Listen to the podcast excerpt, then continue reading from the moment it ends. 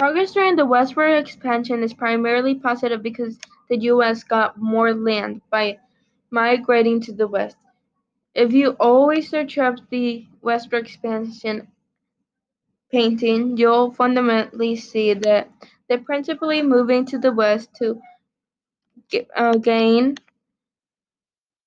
more land. Two years later, with hundreds of thousands really new resident, residents and one of the certain busiest parts of the world, this especially explains that when they got more land, the population almost always grew because they definitely found gold in their land. The evidence supports my thesis because it, it principally explains the Bradley positive effects from them truly gaining land. And that's the end of episode two.